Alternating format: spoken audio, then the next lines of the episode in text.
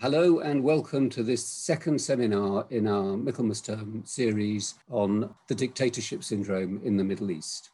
Today we're uh, moving from Egypt to Iran and we're meeting to talk about authoritarian or revolutionary reflections on the nature of the state in the Islamic Republic of Iran. I'm delighted to be joined here today by two very good specialists on contemporary Iranian politics. One is Mariam Alemzadeh from Princeton the other is Siavosh Ranjbar Daemi. And we're going to be giving each of them 10 minutes roughly to give us a short presentation. Then we'll have another 10 minutes or so in which I'll engage in conversation with them. And then after that, we'll move on to the general Q&A for half an hour. We do need to end the session promptly at six, so we need to keep to time. So without more ado, I'd like to turn to Mariam Alemzadeh, and invite her to give us the first presentation of our seminar this afternoon. Hello, everyone. Thank you so much for having me in this seminar series. I'm uh, really excited to be part of this program.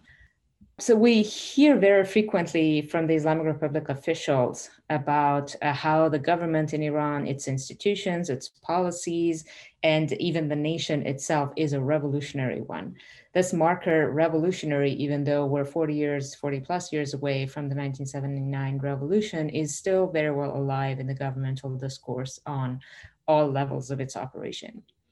So the question I'd like to address today is, what does this emphasis on this on the revolutionary character mean in practice beyond just an ideological posture? Of course, there's one obvious function. It gives the authoritarian state the justification to repress any other voice as counter-revolutionary, to frame it uh, very easily as counter-revolutionary. But beyond this ideological function, is there any veracity to the claim to a revolutionary nature? Does it mean anything with regards to actual everyday dynamics of governance? And I believe the answer is yes. I have done extensive research on the origins of what is arguably the most prominent state apparatus in contemporary Iran, and that is the Islamic Revolutionary Guards Corps, uh, also known as Sepah to Farsi speakers. I think this early history tells us a lot about the nature of state and governance in Iran at large, by showing us a certain quote unquote revolutionary characteristics that became a vital part of state institutions, including the IRGC from early on, uh, but not only limited to that uh, early phase, it has left its footprint for the years to come on state institutions.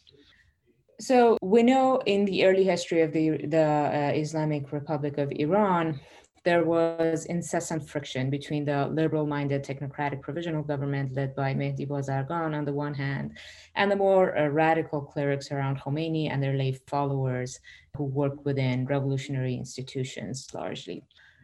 The IRGC became an official entity only about two months after the February 1979 revolution. But in the first few years of its existence, its support came mostly from the radical clerical camp in the government and not the technocratic section, which actually controlled the budgets. The technocratic provisional government and later on the first elected president, Abul Hassan Bani Sadr, were more fond of refurbishing the professional police and the army and not investing in the IRGC.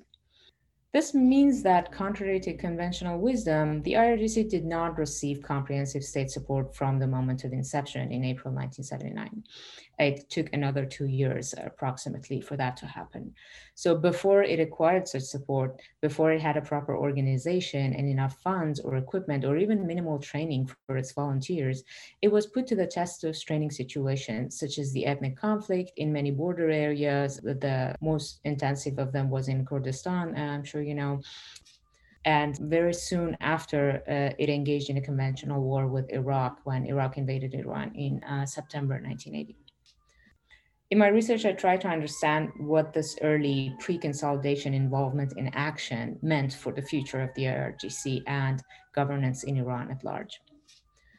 One thing I found in my interviews with uh, first generation IRGC veterans, as well as some active members of the organization, was this that either in intensive battle situations or in everyday organizational work in uh, like uh, urban centers, they trusted one another's improvisation in the lack of any other structure, in the lack of any professional training and experience, as I mentioned.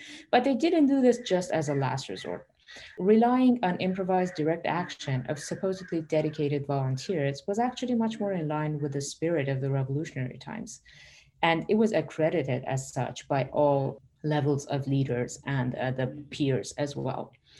So volunteers, small group leader, leaders, and uh, politicians in the radical camp all relied on this asset, on this urge for direct action among volunteers, not just to get the job done when there was no other way to go, but because they also believed this was the right way of doing things.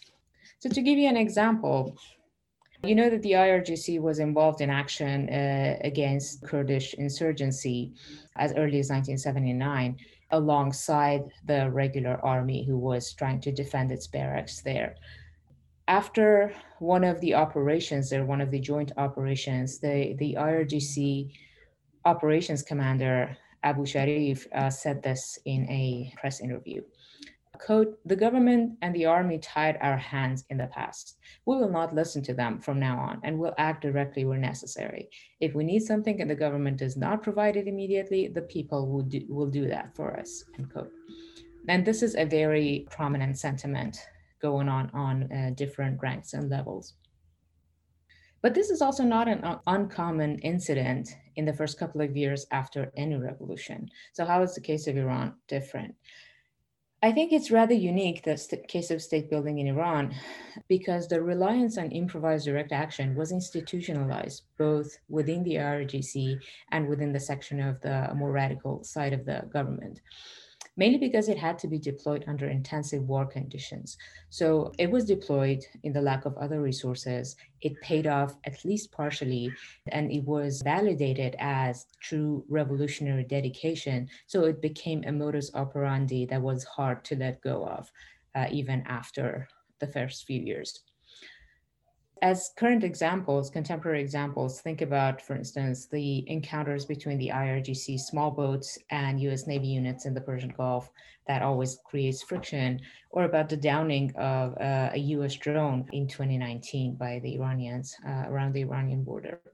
In such instances, top tier command is hardly involved. But regardless of how involved they are, the Iranian state and the military proudly present such instances as uh, the act of a brave and dedicated soldier or a group of them firing at will and encourages this sort of action further. Now, how does this help us with understanding the nature of authoritarianism in Iran? The question is also a good conduit to the theme of the seminar series, which is Dr. Al Aswany's book, The Dictatorship Syndrome. I think the fact that many revolutionary conditions, uh, including in Iran, lead to authoritarianism is not simply caused by, as Dr. Aswany suggests, good citizens who identify with authoritarianism or their code robust and chronic obedience unquote or even uh, it's not due to the fact that as he describes the iranian case i'm quoting countries under the thumbs of men of religion are more receptive to dictatorship uh, end quote these all do play a part for sure. Uh, although I believe they are uh, more uh, effects of other structural forces and not causes of the rise of authoritarianism. But in addition to such factors, I believe more importantly, we have to remember that, that a revolution provides opportunities for direct action, which in turn give the participants a sense of having their own faith in their hands. It is this sense of participation rather than tame compliance or being good, obedient citizens that lures people into cooperating with the revolutionary apparatus. In the case of Iran, the continued availability of venues for direct action has preserved this attraction to some extent. The continued attraction for volunteers in organizations such as the Basij, which is the um, like the mobilization branch of the IRGC, has in turn created a system with flexible capillary control based on the participation of a good number of the people.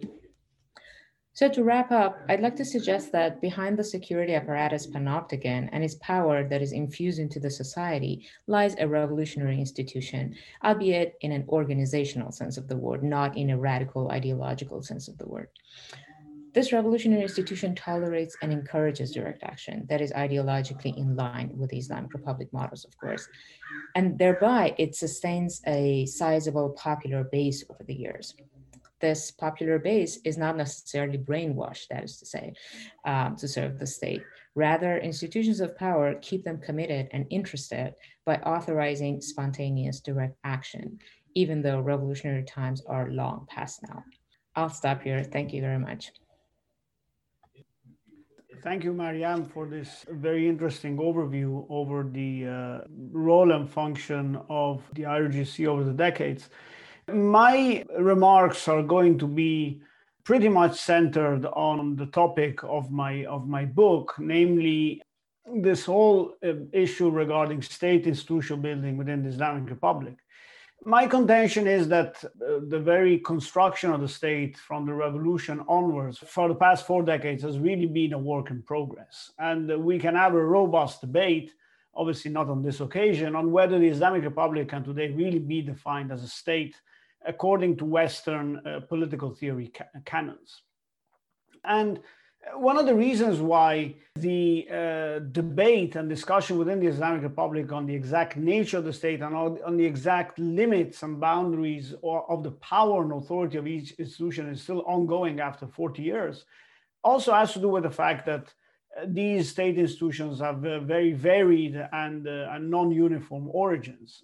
Suffice to note that both the Iranian post-revolutionary constitution, both in its 1979 edition and its 1989 revision is really a mixture between Western political traditions, particularly the French Fifth Republic, from which the current institution of the presidency was directly inspired, and also fringe uh, doctrines of Shiism, such as the Vilayat Faqih, but also ad hoc bodies that were brought about by various exigencies and crises in the management of the state, particularly throughout the 1980s. Uh, cases in point here are the uh, Maslahat Council and the Supreme National uh, Security Council. And uh, such an unwieldy arrangement has worked in quotes uh, during the past decades for a number of reasons. One of the key reasons behind this was, of course, the fact that the political elite and the political class was configured in a way which allowed for competitive politics to determining the incumbents of several state institutions, particularly the parliament and, of course, the presidency. Uh, and uh, this was buttressed by factionalism, which was really the, the model around which everyday politics really organized in Iran.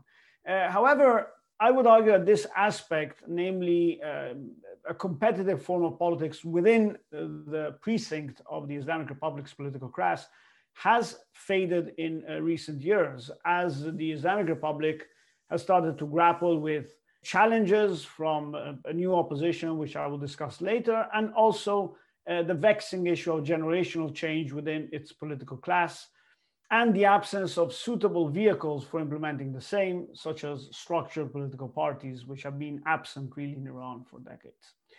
Coupled uh, to all of this, one thing that is really affecting the nature of the um, contemporary state in the Islamic Republic is the deepening legitimacy crisis that the Islamic Republic has been facing since 2009. And since 2009, we've had different waves of, uh, of significant uh, popular unrest and, and protest. In 2009, we had a mainly urbane, urban middle class protest against the electoral outcome of that year, but it has morphed into serious strife amongst the urban margins, the fringes of, uh, of society uh, due to political and, and especially economic reasons in recent years. And the reaction of the state system as a whole to these challenges has been resort to uh, uh violence and to a barbarian form of control over, uh, over the means of violence, which has been endorsed uh, by the entire gamut of East, uh, inner regime personalities and figures, from those who are uh, defined as reformists to those who are defined as conservatives. In the past, I would argue, uh, the political class had figures who could cater to such anger or to some to such desires for change from various strata of society and turn them into electoral capital. And that was one of the reasons why, for example, Mahmoud Ahmadinejad managed to rise to the presidency in 2005 I believe that this potential has, uh, has weakened considerably in recent times, with the political class entrenching, uh, being unable to offer suitable response to these challenges uh, beyond the aforementioned adoption of security discourse. So, the other important factor that I mentioned previously consists of the Islamic Republic facing an evolving opposition. So, in the in 1980s and 1990s, what constituted the opposition to the Islamic Republic were mostly the remnants of secular forces, uh, from the monarchists to the leftists, then the Mujahideen Khalq organization, of course, which emerged as, uh, as, as, as the opposition in exile in Iraq, and so forth. These were either people aligned to the Ancien regime uh, or uh, entities uh, and personalities who had taken part in the revolution but then had fallen out progressively with the uh, Khomeini's faction who uh, grabbed control of uh, state power in the Islamic Republic. However, now this has evolved considerably.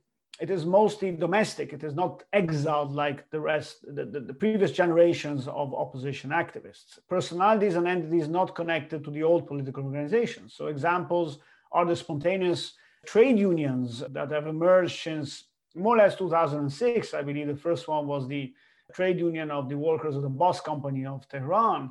Now we have worker activism in the form of uh, the Haft Tappeh workers and, and people who have rallied around our cause like uh, Sepideh Gholian.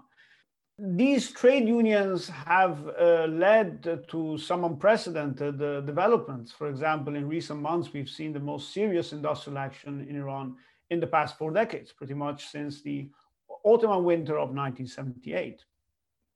Then we've had lawyers such as uh, eminence of civil society, prominently lawyers, and here Nasrin Sotoudeh, uh, the imprisoned lawyer, is a, is a clear example of this. Student leaders, and then even relatives of those who have been uh, imprisoned or repressed, who turn into opposition activists themselves. And this form of opposition is homegrown. It has little or no ties to the veteran groups, as we said, does not really subscribe to key milestone events which formed the Islamic Republic, uh, the revolution, the Iran-Iraq war. It doesn't really share the political classes reading uh, of these. And so far has found really little in terms of the state's willingness to genuinely engage with it. So the state is not really opening up to this form of opposition. I'll finish with some considerations regarding what could happen in the transition from uh, the current uh, Second Islamic Republic, if you can name it this way, the first one having been, of course, the one which was in place between 1979 and 1989, and this one which has started in the post-Khomeini uh, and during the leadership of Ayatollah Ali Khamenei. So, in my view, another constitutional revision following the passing of the current supreme leader appears inevitable. Ayatollah Khamenei's rule is strongly personalistic and shaped around his own uh, personal authority and his own uh, relationship with the rest of the political class, as to some extent, to a great extent, actually, Khomeini's rule was prior to him. So, this third Islamic Republic, if you can call it this way, is likely to present uh, considerable differences with regards to previous ones, particularly in terms of popular participation, and I would argue elite dynamism and elasticity. So popular participation in, in choosing, in, in, in selecting uh, some of the incumbents of the state institutions, but also in, in regards to uh, the extent to which the elite will have uh, diversity within its ranks. Uh, it is on course, therefore, in my view, to be an evolution of the previous republics, the first and second one, and will not really be a revolution with regards to them, but will probably constitute a further drift towards the entrenchment of uh, the new generation of the political class on, on the state in ways in which we uh, have to uh, still observe and see. Thank you. Thank you very much, Siavush, and, and thank you both. I, I, think your two presentations have in a, in a very nice way pulled us in slightly different directions and you know I work extremely well with the with the title of today's seminar, which is authoritarian or revolutionary. And Mariam, it seems to me, in emphasizing the institutionalization of informality and spontaneity in the modus operandi of the Revolutionary Guard Corps, has suggested that that revolutionary aspect is still very much with us. Whereas Siavush has talked much more about you know, the way that the system is evolving and as it loses its capacity to respond to societal moods and currents, it's actually becoming less revolutionary and more authoritarian in a traditional sense. So I'm going to sort of ask you to reflect a little bit on each other's arguments uh, as my second question. But first, I've got a specific question to each of you. I'll start with you, Mariam. We've often read in some of the Western literature on the Revolutionary Guard Corps, and indeed it's not it's a view that one often encounters in Iran as well, that the Revolutionary Guard Corps has become more and more a sort of power behind the throne within the Islamic Republican system, that it's been accruing more powers, it's been extending its activities into greater areas of life. When it crosses horns with the organs of uh, government, it's tending to emerge on top. So I just wonder whether you could tell us something about how you view those arguments. Do, do you think that this kind of spontaneity and informality that you see in it in any way argues against that, or is it something that could work perfectly well with that analysis? Thank you, Edmund. That's a great question. I just want to point out that it's quite impossible to get accurate data on how this like overarching influence of the IRGC is actually to measure it because we all know it's a, a highly securitized apparatus. They're not even still uh, letting out a lot of the documents that are like 30 year old, 40 year old, years old. And, and like sitting in their archives, they are like treating it as a matter of security and nothing else. So, yeah, a lot of what we say about it and what we hear about it are conjectures. That said, I think this proposition, which sounds like a reasonable one, uh, one does not go against the revolutionary nature that I'm uh, in the particular sense that I'm talking about here. It's actually one of the uh, strengths of the IRGC has been from the beginning, especially in the early years of the Iran Iraq War. That's their power to recruit volunteers and allow them to feel in charge brought in more volunteers, and that was their winning card in their rivalry with the regular army. Of course, it faded with years, but I, I believe that it because it was institutionalized to tolerate this kind of action, it still continues to exist, although to a lesser extent. So that being a part of their strength, and the fact that they there actually are still a good number of very dedicated, ideologically committed leaders, commanders, and volunteers, like through all the ranks, that are able to claim they are the true, uh, what's the word, like true supporters of the cause of the revolution. There is no argument against them. So when uh, someone like Qasem Soleimani goes out and devises a radical strategy of extending the uh, Iran's influence in the region, it's not just a political strategic move. It's that the, the way he is doing it, the quote unquote revolutionary way he's doing it, the way he is like down to earth with his personnel and either vo- volunteers or drafts, still is the idealistic image that the Islamic Republic needs and uh, has always promoted. So there's no arguing with that. So part of the, the influence and strength of Sepah comes from this very aspect, I believe. Thank you very much. And Siavush, the question I'd like to put to you has to do specifically with where you ended your presentation, thinking about a third republic. And you, you suggested that just as uh, the transition from Khomeini to Khamenei had necessitated a, you know, a constitutional revision and a significant change in the character of the leadership. I would like to argue against that and say that Khomeini's leadership was very different for many reasons that have to do with Khomeini's unique role in the revolution and unique charisma, and he could, in a way, carry that institution by his force of personality. Khamenei the institution has clearly evolved massively. It's, I mean, it's grown into a, a, vast bureaucracy apart from anything else. But I wonder whether there is really going to be the same need for any significant revision of it. I, couldn't it be argued that this is actually now an institution that has gained so much uh, momentum and so much of a shape that it's quite likely to, to continue? Uh, thanks very much, Edmund. Very, very good question.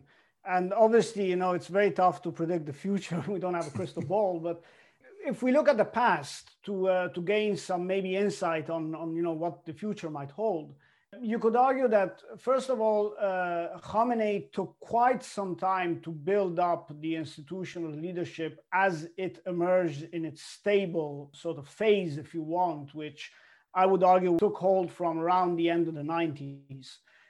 And much of uh, Khamenei's modus operandi really rests in certain types of personal relations he has with, with a variety of actors. So, uh, you know, to step uh, for a moment into Mariam's patch, you could argue that the relationship that Khamenei has with the uh, IRGC uh, top brass is a very unique and personalistic one. And, uh, and, and, you know, proof of this was uh, in, in, in, the sort of grief that we saw from the Supreme Leader during, for example, Qasem Soleimani's funeral.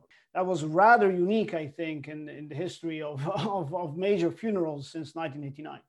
For the new Supreme Leader to, to build up again such a personal web of connections, which would eventually emerge into the sort of bureaucracy you mentioned and into the sort of beta rahbari infrastructure that we that we saw emerge, in my view, takes time, and of course will be uh, also really shaped by the extent to which the new leadership and the sort of its allies across this uh, state structure will have shared personal experiences prior to that person becoming leader. So if you look at Khamenei, it's Khamenei's experience on the front in the 1980s and the sort of preliminary links he established with the IRGC leadership at the time, which became a constant and went on and on and on. And, and you see that now he's surrounded by people who, uh, who fought in the war, really, um, to various extents, uh, the, the, IRGC top brass, but also people who uh, really were with him in the thick and thin, even through some very testing times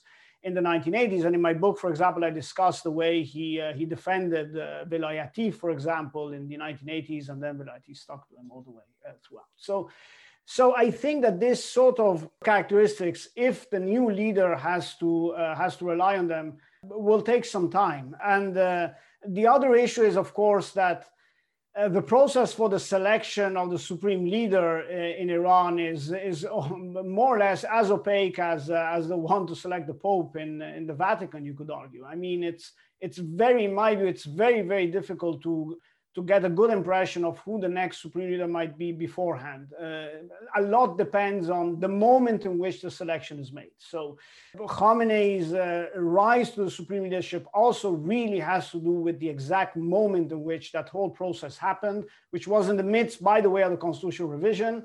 There were around a dozen sessions of the, of the Constitutional Revision Council, which happened before his selection and then then things got a bit messy. He had to recuse himself actually from taking part in that council and discuss the new constitution and so on and so forth. So i think the, the, moment in which this will occur will also be important. So I agree with you to a certain extent, but I also think that that sort of personal characteristics beyond the definitions of, of the institution and the definitions of the sort of impersonal definitions of who the supreme leader might be will have a major impact. Thank you very much. I, I, want to prolong our conversation and monopolize you and uh, make you answer the question that I said I was going to ask, but I, I've also been watching the clock and I don't want to deprive the many people in our audience of the opportunity to ask questions. So I'm actually going to move on now and uh, hand over to Eugene Rogan, who is going to moderate the Q&A session. Eugene. Thank you very much, Ed. And I'm having a little bit of trouble with my video feed here, but if you could give me a thumbs up if you're hearing me clearly, please. Brilliant. I don't want to shout at our audience either. The questions are coming in rather rapidly now, and I will try and take them in quick order. And if our panelists could give me relatively quick answers to the questions, we can get through as many of the audience's important questions as we as we can. I have one from uh, Joanna de Groot at York to begin with. And I actually, Ed, you might want to weigh in on the answer too, because you were involved in the title for this panel. But Joanna asks, I'd like to probe the choice of the terms authoritarian and revolutionary as alternatives. She asked, isn't there a convergence between the two? So if we could start there, please. I think I should start with this because I suggested the title really as a provocation, and I admitted to those speakers that it was a provocation and it, that there clearly is no incompatibility between these two. But I thought it would provoke, stimulate both their ideas and, and also our conversation. And I, I think it's working in those terms, but uh, no, I don't think any of us suppose that these are uh, mutually exclusive terms. Thank you, Ed. And again, viewers, if you put your name to your question, I assume that you'd like your name made public. If you'd like to ask your question anonymously, just post anonymous for your name. The next question comes from Talal Muhammad, and he would like to question how our speakers view the role of the IRGC domestically and in foreign policy, and particularly what happens if a former member of the IRGC, such as current Majlis Speaker uh, is elected as president. What would that mean for relations with the Arab states of the Persian Gulf, such as Saudi Arabia? Um, if I may answer first, that's a great question. As we know, the IRGC has expanded its influence beyond Iran. And I think a, an interesting fact here is that although this was on the agenda from the moment of the inception of the IRGC, the very first attempts to do so failed or was actually resisted from within the IRGC when a fraction of the IRGC under the leadership uh, or under the kind of tutelage of Ayatollah Montazeri tried to expand the revolution, as they would say it, in a very radical way. It faced resistance from within the IRGC and from, from within the clerical section of the state, and it was gradually crushed down with the execution of one of the important figures who was also related to Ayatollah Montazeri. It was later on, after the Iran Iraq War, that another movement started, which operated not based on the radical liberation ideology, but on a like a very informal kind of infusion of militias in the Middle East and kind of building them in uh, the IRGC's image, which is a state sponsored militia and not an underground insurgent one.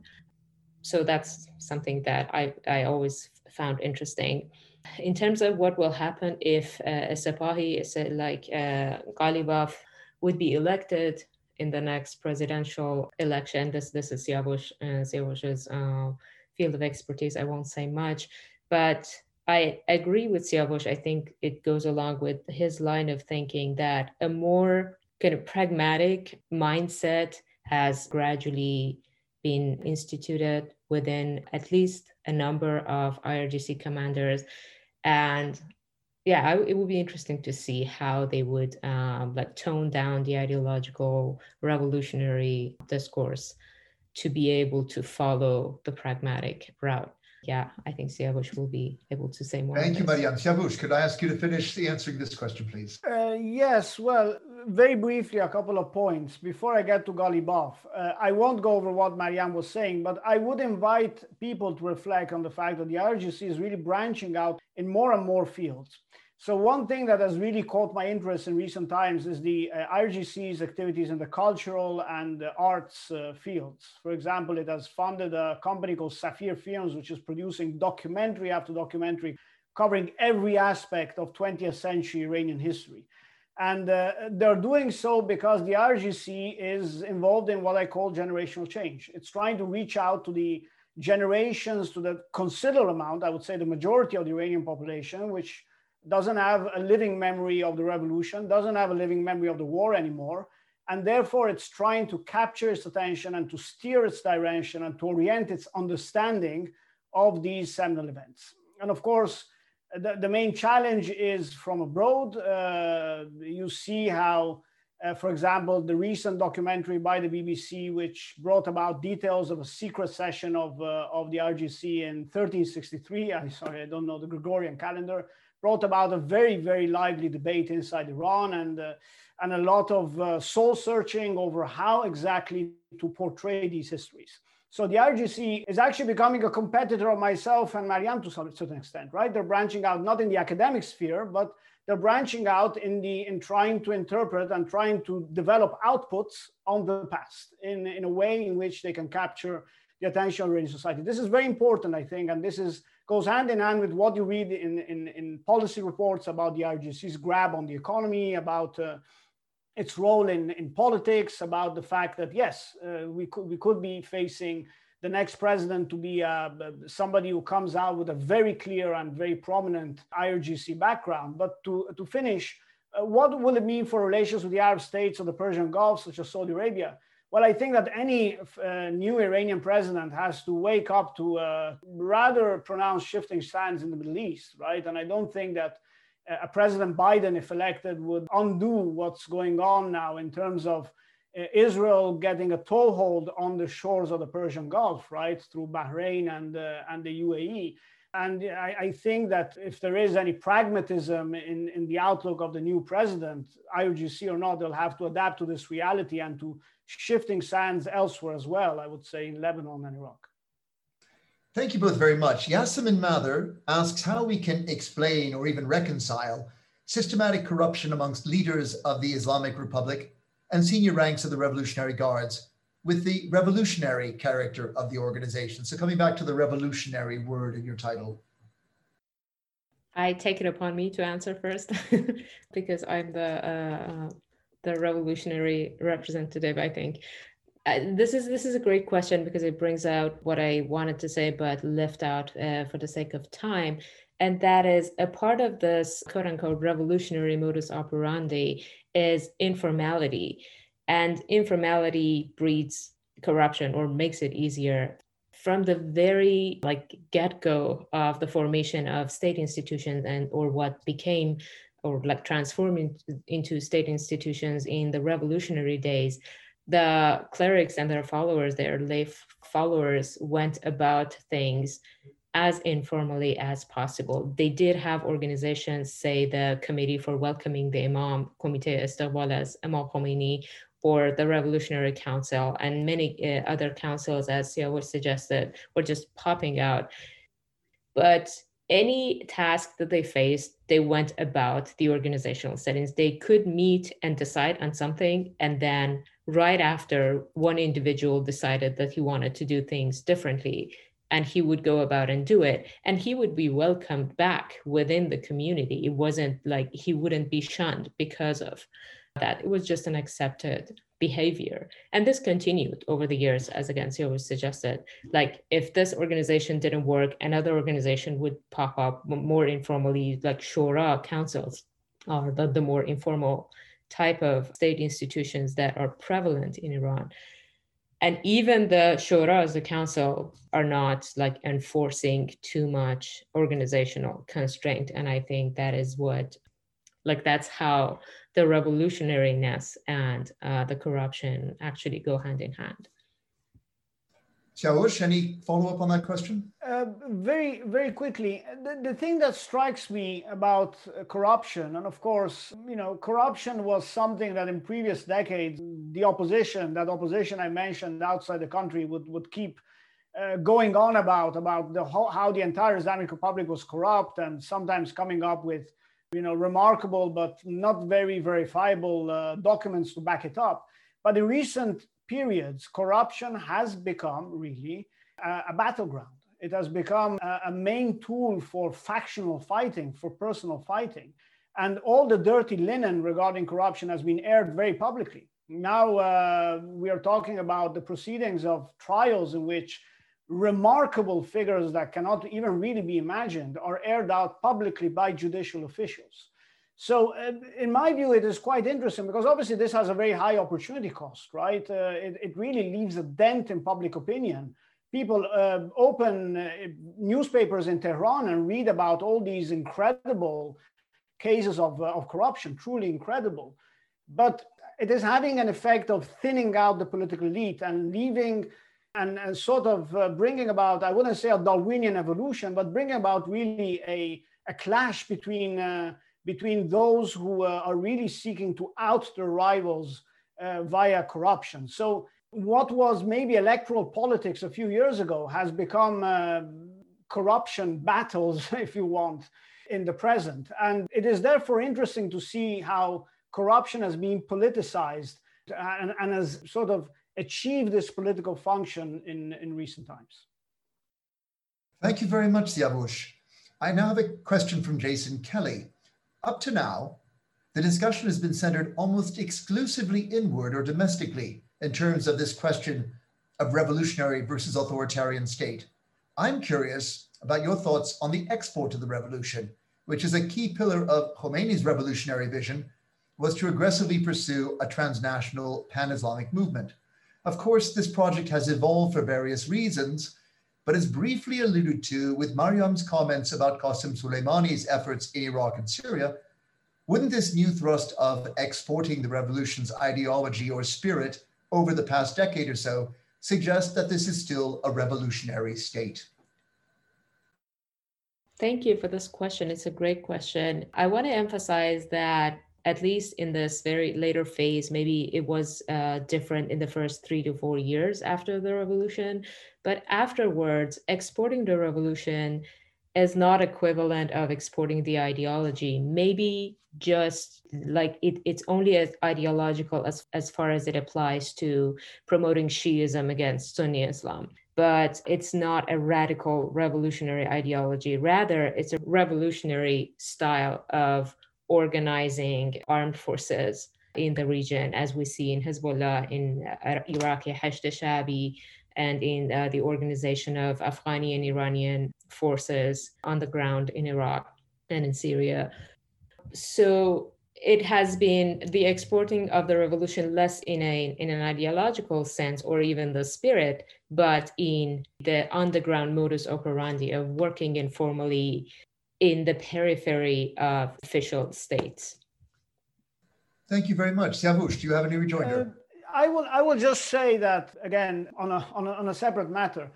If you look at exporting the Islamic Republic, if you look at exporting support for the Islamic Republic, creating soft power for the Islamic Republic, I think the most successful person in the, in the recent times in this regard was Ahmadinejad, actually, because Ahmadinejad really managed to generate support for the Islamic Republic in very different quarters, in Latin America, for example right? So uh, for a while, he had built up all these uh, strange alliances with people who were very different from the body politic of the Islamic Republic, you know, morally, socially, so on and so forth. Chavez, Morales, and, uh, and, and, even Lula, for that matter. But this window of opportunity really went away with, with actually Rouhani becoming presidency president. And the Islamic Republic has gone back to exporting the revolution in very select locales, uh, as Mariam was saying. It's Iraq, it's Syria, it's Lebanon, it's wherever there's a foothold of, of sort of orthodox supporters who can assist the Islamic Republic and can act as the Islamic Republic's uh, foreign policy non-state actor uh, allies.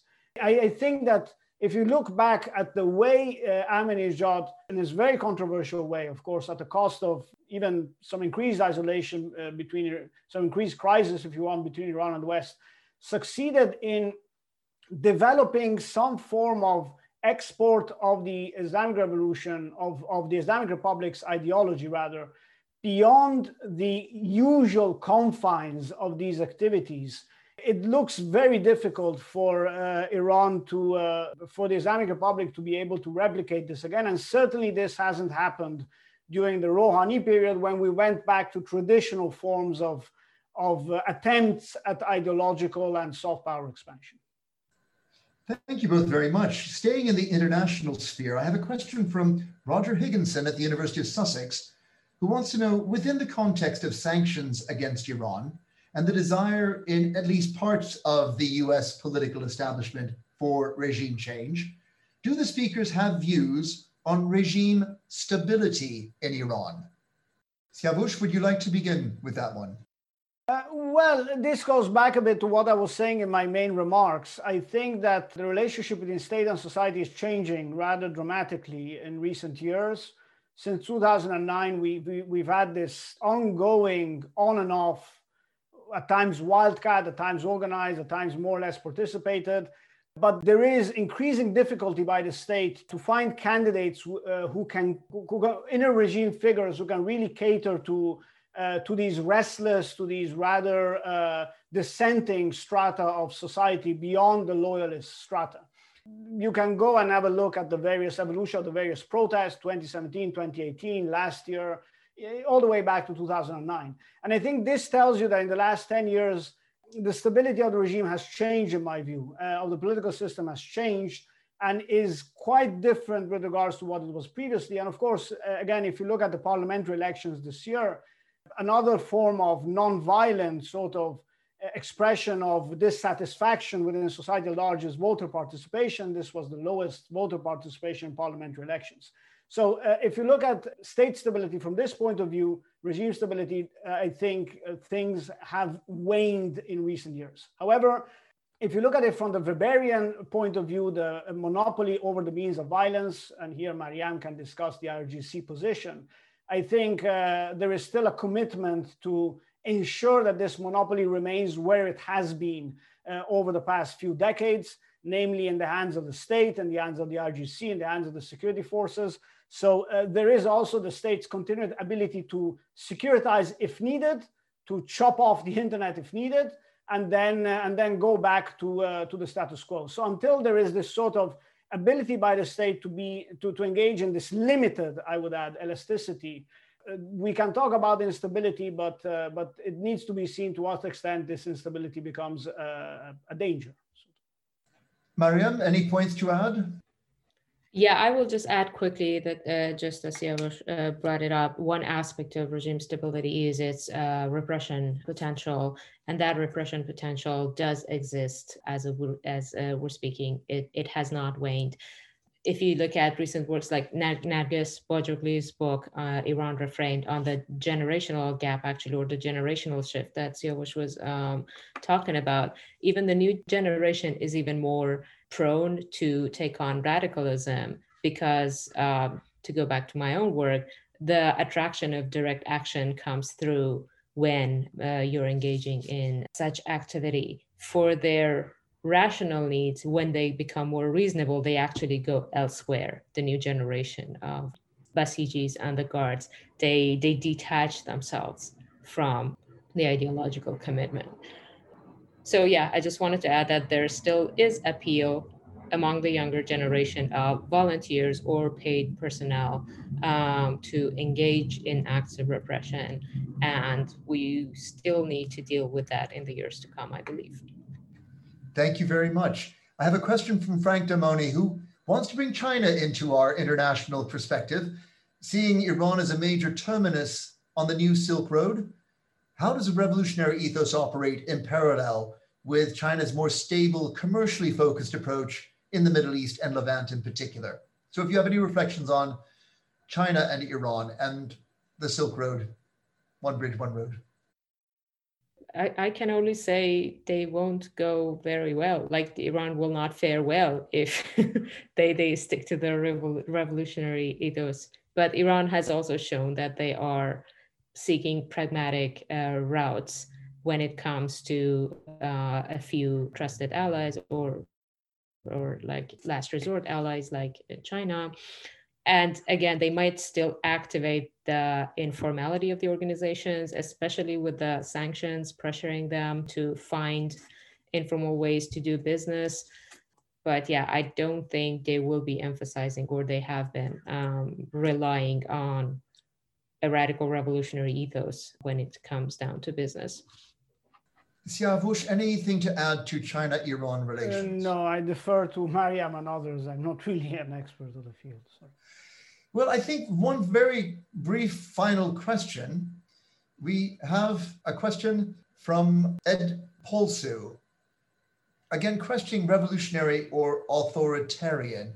To what extent does the state apparatus of the Islamic Republic bear comparison to the Pahlavi monarchy, monarchist or authoritarian in that case? Does it owe anything to the Ancien Regime? Is there any sense of a kind of evolution of the Islamic Republic into ways that would bear a resemblance to what had come before? Can I go ahead? Uh, thank you, Ed. Um, good to read your question. I think yeah, well, that's the question, right? To what extent uh, was the revolution really a complete change in Iranian statecraft, uh, in the traditions of the Iranian state, in the architecture of the Iranian state? Well, uh, certain things have definitely changed. You know, we have actors such as the IRGC. We have uh, this sort of presidential elections every four years, which are always some some sort of they always create some form of, uh, of dynamism and some form of motion within the Iranian political uh, system. But at the same time, um, political parties were or at least state political parties or, or, or licensed or legitimate political parties in the Pahlavi period were very weak. Factionalism or personalism and personal politics were uh, were far more was far more powerful as, as a form of political organization and political interaction. This, to some extent, has been carried over. You could argue in the Islamic Republic period, but most importantly, if you look at the helm of the state, we still have one institution on top, which is endowed uh, constitutionally, actually, in the Islamic Republic case, and informally in the in the in the Mashruta era, with a lot of power and authority, and and defines really the power the, and authority of the rest of the state system. They are called very differently, but the function, there are commonalities in the function. I don't want to say that the supreme leader is a Shah or that the Shah is a, is a, is a Vali Faqih, but the sort of similarities that we see in terms of the, uh, the power and authority they wield, despite the fact that they're dished out in very different ways, should also make you think about the fact that there are endemic, some endemic traits of Iranian statecraft, which I don't think have disappeared with the revolution of 1979. And that brings a continuum of sorts uh, on the quest to build a modern state system, which started in Iran since the constitutional revolution, and in fits and starts has just been uh, hurtling on, I think, for over a century to the present day. I will just briefly ditto what Siavush said. Yes, there are some similarities in the, the very fact that authoritarianism exists, uh, has continued to exist, but maybe it is the form it has been imposed on the society that has differed because of the outburst of so many, the bursting of so many parallel institutions, uh, that have given people to maneuver around the like arms of authoritarianism or in some cases be more severely caught in it. Uh, Eugene, I'm going to take back the microphone now. Uh, our time is up, sadly. Uh, there, there are uh, more questions that people would have liked to put. I'm afraid we just haven't had time to put all of them. Uh, so I'm going to thank Mariam and Siavush again very much for uh, such stimulating presentations and for answering the questions in such an interesting way. Thank you all for your questions and for being here. Please join us next week when Dalia Fahmy and Danish uh, will be talking about illiberal liberals and the future of dictatorship in Egypt. I'll see you next week. Bye-bye. Thank you.